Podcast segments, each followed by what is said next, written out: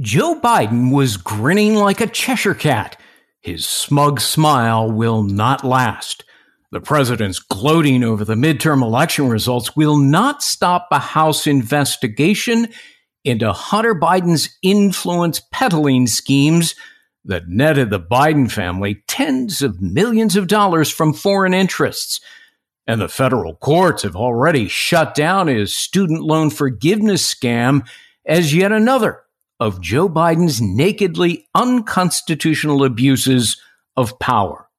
Other congressional probes will also launch in January Biden's Afghanistan debacle, his administration's secret censorship program, an insidious cover up of the pandemic's origins, and systemic corruption at the FBI. All of these investigations are expected to expose political malfeasance that has become endemic under Joe Biden's stewardship. Joe can take a victory lap for now if he wants, but his crowing will be short lived. While Republicans did not gain a substantial majority in the lower chamber, 218 members, that's enough to wrestle control from Democrats who have been stonewalling legitimate hearings into government wrongdoing. Attorney, Fox News legal analyst, and two time New York Times bestselling author. This is The Brief with Greg Jarrett.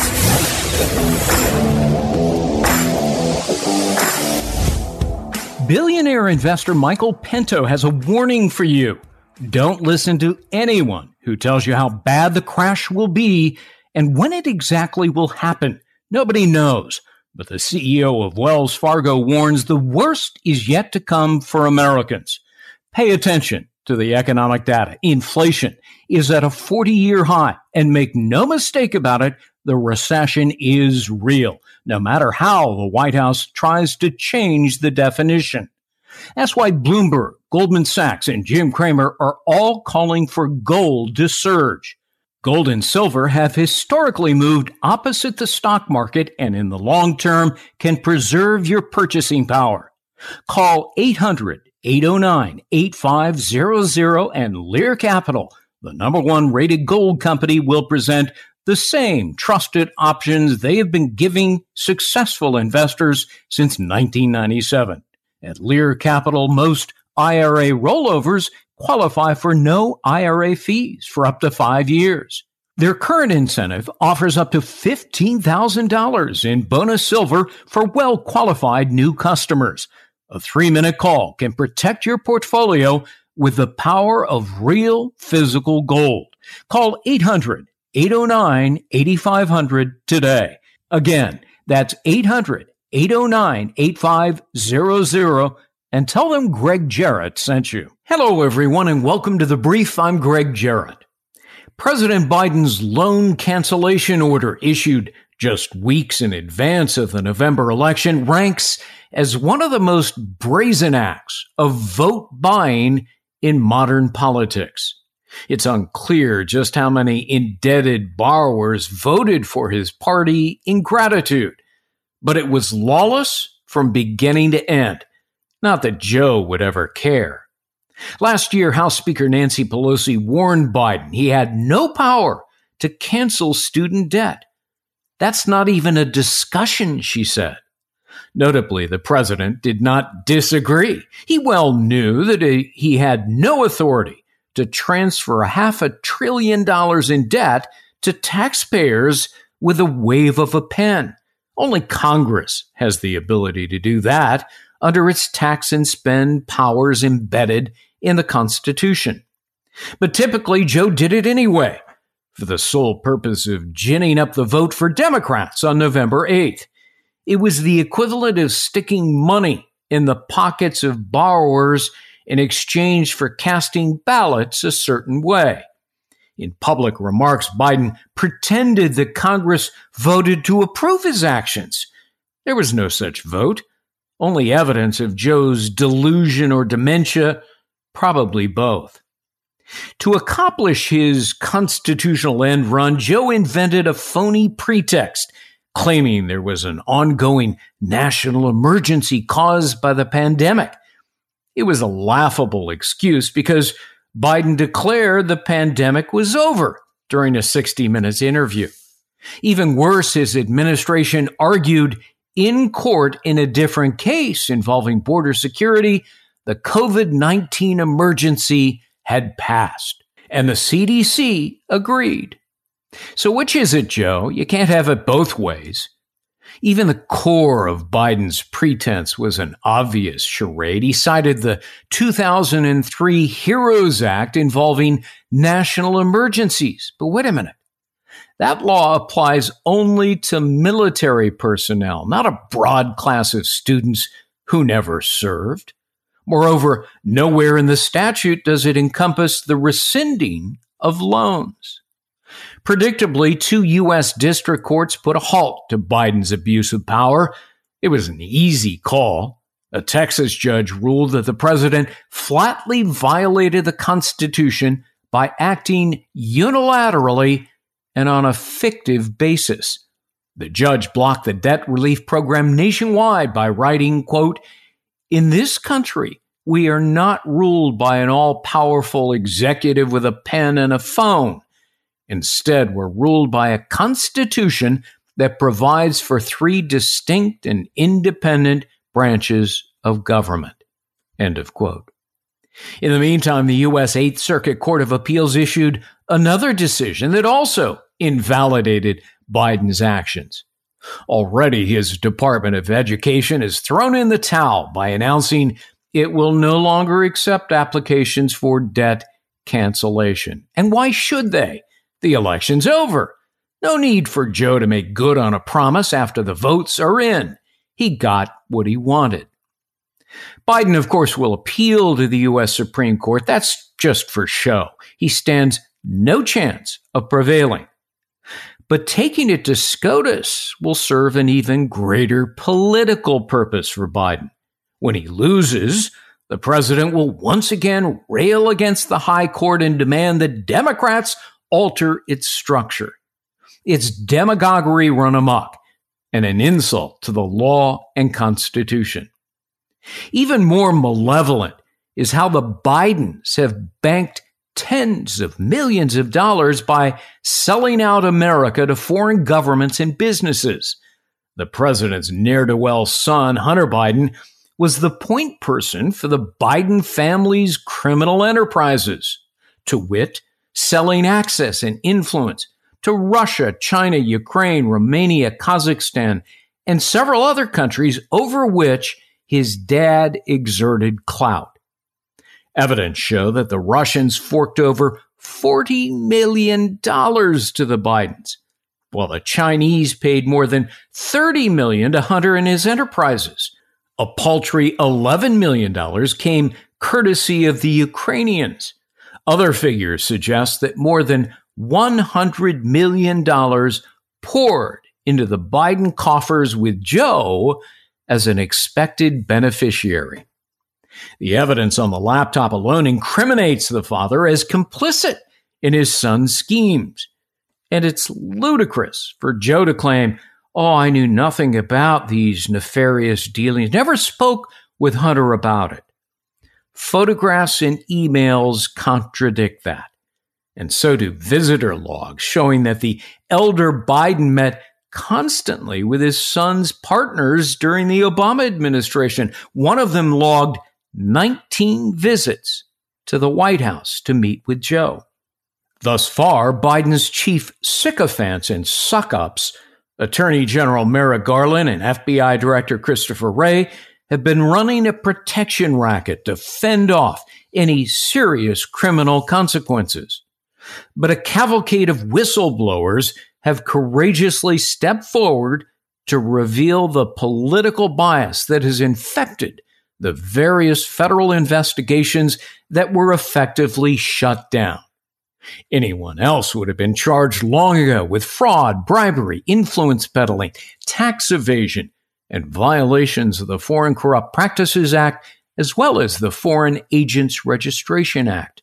Toss in racketeering, and you've got a veritable smorgasbord of crimes. Democrats have narrowly held on to power in the U.S. Senate, but the House appears to have reversed course. Even a slim majority will give committee chairmanships to Republicans and critical subpoena power. Several GOP leaders have vowed to commence an immediate investigation into Hunter and Joe Biden's multi million dollar payola schemes. The evidence amassed so far is compelling. Oversight is a critical duty and function of Congress. Americans expect and deserve honesty in public officials. When our elected leaders enrich themselves while jeopardizing national security in the process, trust in government is lost. Without accountability, respect for the rule of law vanishes. Joining me now to talk about it is Joe Concha, Fox News contributor. He covers the media and politics. He's also the author of a terrific book that just came out recently. Uh, it's entitled Come On, Man The Truth Behind Joe Biden's Terrible, Horrible, No Good, Very Bad Presidency. Joe, uh, thanks for being with us. Love the title uh, of the book. And, you know, I think it's dead on. Um, and before we get itself, to. Well, yeah, it really did, didn't it? Yeah. Um, before we get to to talking about Trump and the and the midterms in earnest, let me let me ask you just a couple of questions. Assuming Republicans regain control of the House, even by a slim majority, mm-hmm. um, shouldn't Joe Biden be worried about the coming investigation that's promised by GOP leaders into Hunter Biden's influence peddling schemes. I mean, they these GOP leaders have been gathering pretty damning evidence behind the scenes for months now. Uh, but uh, they will soon have committee control and, importantly, subpoena power. Should Biden be worried? In a sane world, if we had an objective media, Greg, then he should be petrified because here you're dealing with a laptop and not a he said, he said, she said sort of situations based on unnamed sources who are close to this person who say this. These emails have been verified. They are very, very real and they are very, very damning, right? Because they show influence peddling in places like China and Ukraine where the president's son profited bigly and the problem for Biden is, as in Joe or as in his brother James, is that these emails seem to indicate that they profited as well, which means we could be asking the sort of questions like, is a sitting president of the United States compromised by our biggest enemy in China? Is he compromised by Ukraine? Is that the reason why we're giving him so many billions upon billions of dollars? One of the most corrupt countries in the world. I mean, no one likes what Russia did here, clearly. I mean, Vladimir Putin's a complete evil maniac and you root for the Ukrainians to win. But at the same time, are we compromised in that country as well based on the president's son's dealings and all the profits that came in to the family? Perhaps potentially. Those are the questions that are going to be asked during these hearings, but we're not going to get the January 6th treatment. Now, are we, Greg? Where we have a situation where primetime programming is dropped and all of cable news drops all of their programming to show uninterrupted footage uninterrupted coverage of these hearings of witnesses being questioned. No, of course we won't. And what you'll end up getting is most of the media saying that this is just a political witch hunt that should be ignored. It's being done for partisan purposes instead of the media actually doing their job, scrutinizing what happened in these emails, and trying to get to what is the truth around how this affects the country and our president in particular. So if we had a great media, if we had a media that truly held the powerful accountable without fear or favor of party, I'd say, yeah, the president should be worried. But I think in the end, this is going to be portrayed as some sort of political exercise. But then again, if the evidence is so damning and we have more evidence come forward as a result of what was initially on this laptop, then it may become so big that our media can't ignore it. But uh, I'm just not holding any any hope out right now that we're going to see that. I mean, this is a case that I mean, the evidence seems compelling of of influence peddling, fraud, bribery. Uh, Foreign Corrupt Practices Act, uh, Foreign Agents Registration Act violations, anybody else would there'd be a long line of criminal charges against them and convictions. Um, what I and I'll make a prediction here. I think what's going to happen uh, now that the election of the midterms is over, there's going to be a sweetheart deal that's that will be revealed where Hunter Biden simply, you know, uh, pleads to back taxes, pays them because he's loaded with money from foreign interests. And, uh, oh, you know, he might uh, plead to the gun uh, falsification uh, charge and get probation and so forth. And that will allow Democrats and Joe Biden to say, oh, it's already been taken care of. There's no need for this uh, committee. It's just a witch hunt. I, I, I guarantee you that's in the works. That sounds insanely accurate. what you just predicted, right? It's a slap on the wrist. It, it makes the committee start to grasp for straws, or at least in the eyes of the public and the eyes of the media. Boy, I, I, can't argue with that. That that that sounds like uh, certainly the way this could very well go. I, I, was at a conference in Arizona over the past weekend, and um, somebody, one of the speakers there, had a great line. He says, "You know." Republicans run on policy and Democrats run on politics. And it's true. They're they're better at politics than, than Republicans are. that I've learned. Yeah. And, and, I can see them uh, yeah, playing this just the right way, just like they did with the student loans, right? And I, I know you want to talk about that. Yeah. I mean, talk about brazen political corruption. Biden's student loan forgiveness gambit was, in my judgment, one of the most blatant, shameless vote buying maneuvers ever by an American president. He had no authority to do it on his own, and he knew it. I mean, that's clearly a function of Congress under the Constitution, tax and spend. And as expected, federal courts have now shut it down as a lawless abuse of power. But, you know, Joe, uh, the damage is done. There's no telling how many votes were influenced by it. Borrowers who voted for Biden's party in sheer gratitude. And there's a disturbing pattern here.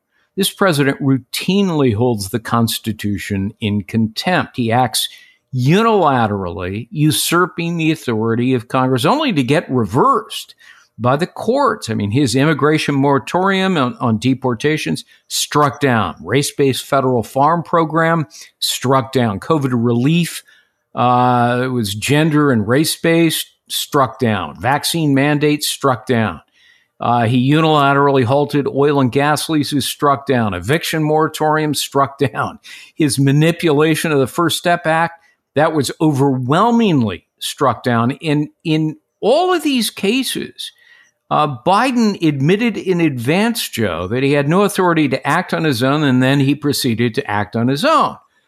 So, what does that tell us? I just love the fact that Republicans are always attacked for being a threat to democracy. Look at all the things you just listed, right? I mean, right.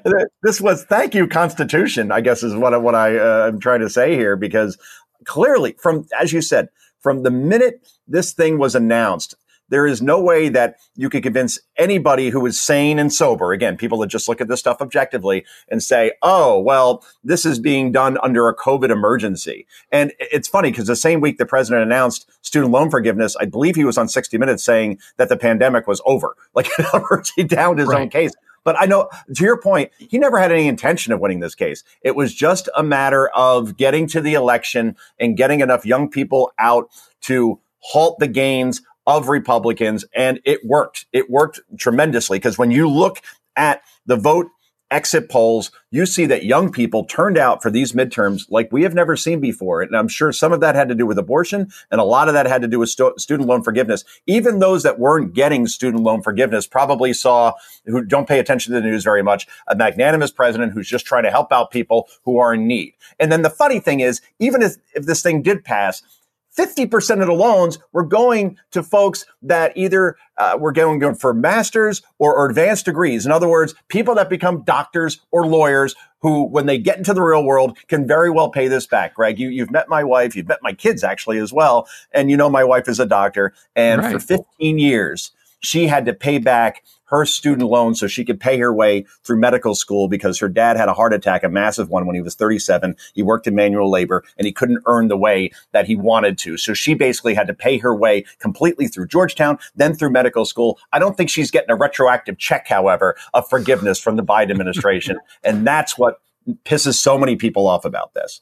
Yeah, um, your wife's a remarkable person, and uh, and good for her you know, she made a commitment and she fulfilled the commitment. And I mean, you know, you sign a contract when you borrow money that you're going to repay it. That's it. Uh, but, you know, Joe Biden to buy votes, you know, wanted to uh, cancel it all. Uh, let's talk, Joe, more broadly about the election outcome. Uh, yeah. Gerard Baker in the Wall Street Journal ha- had a provocative and uh, perhaps incisive take on it. He said, Voters in the midterms had a choice Biden's progressive agenda or Trump's stop the steal obsession. And they chose the lesser of two evils, meaning that in Baker's opinion, Trump did more harm than good in the midterm. Trump's election deniers and acolytes that, that he selected as candidates, they were all, for the most part, routed. What's your take on it? Well, I think we saw Trump's record in the primaries. Trump is a, in terms of his endorsements, if you're in a primary and he endorses you as a candidate, boy, his record is like nothing we have ever seen before.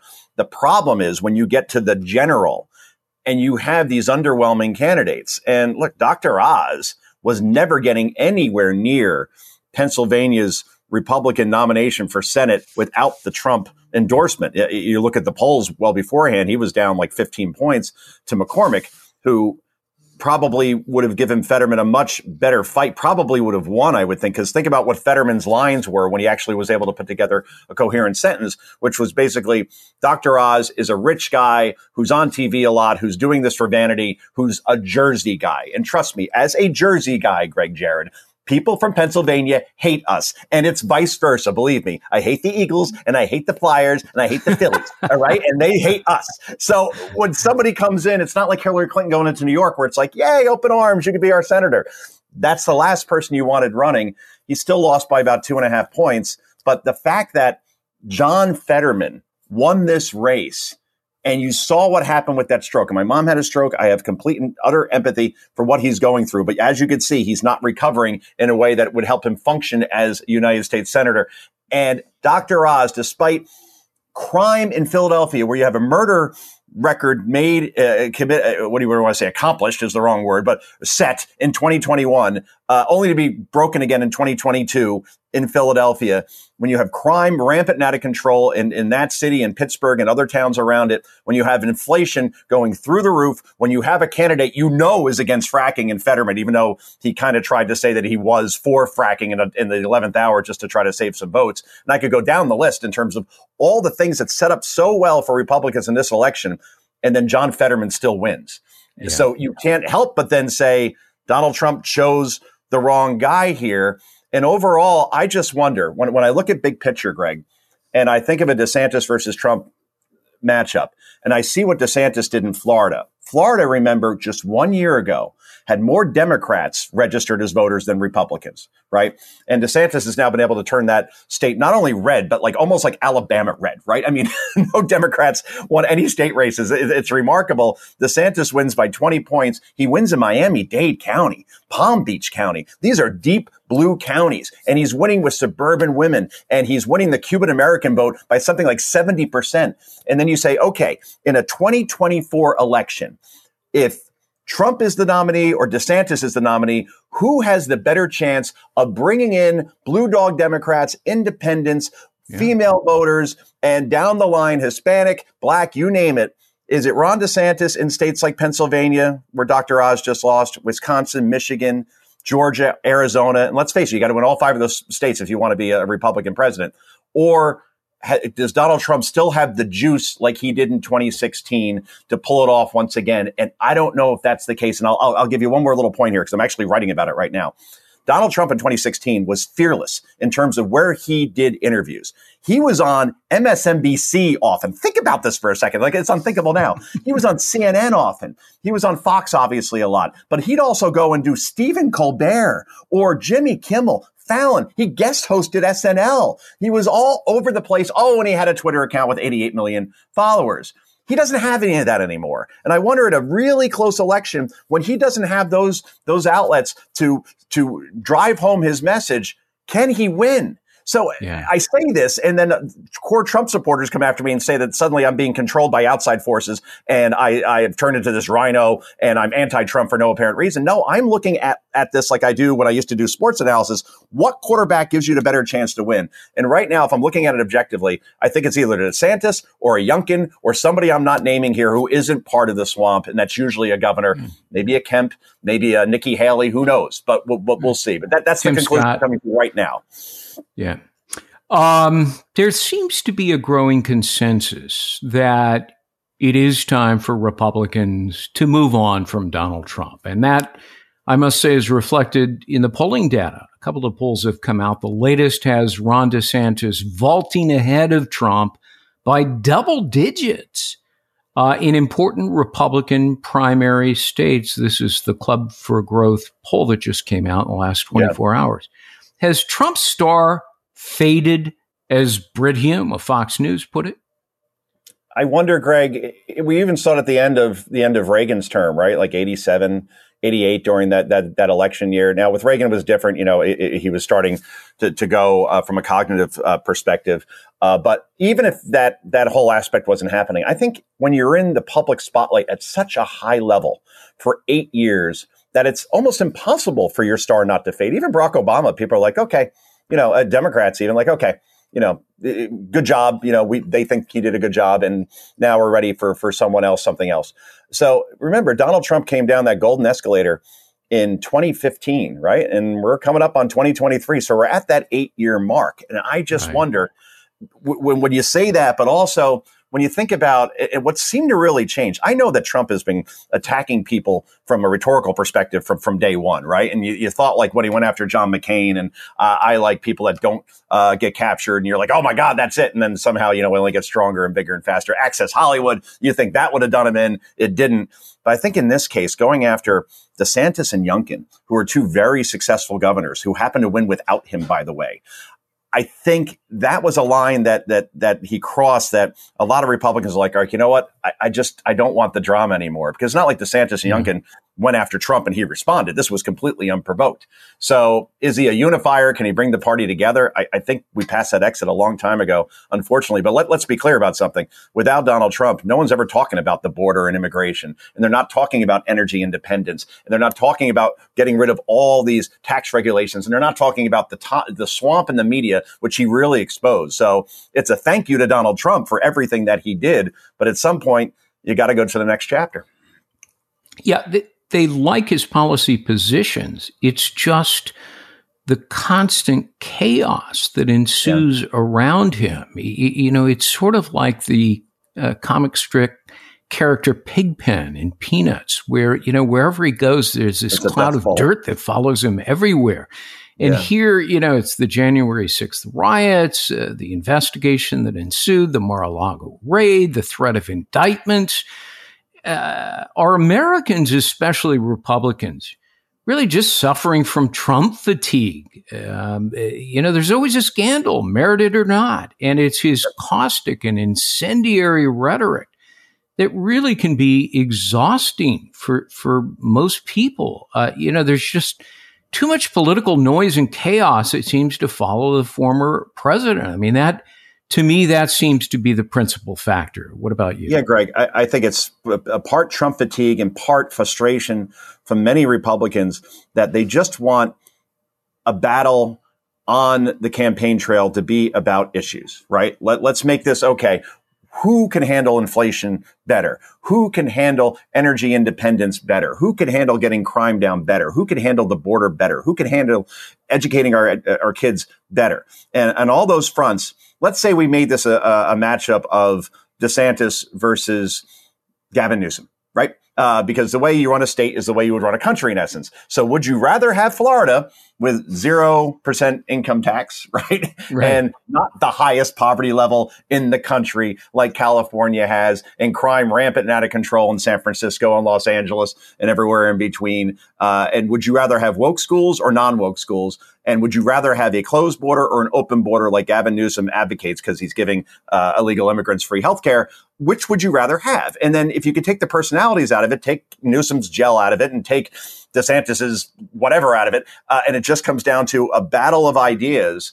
I think that's what Republicans want now at this point because they know yeah. they're on the winning side and they know if that Trump runs, there would be so many people out there, those people I talked about in the middle, suburban moms, blue dog Democrats, independents, who will vote against him just because they don't like his personality.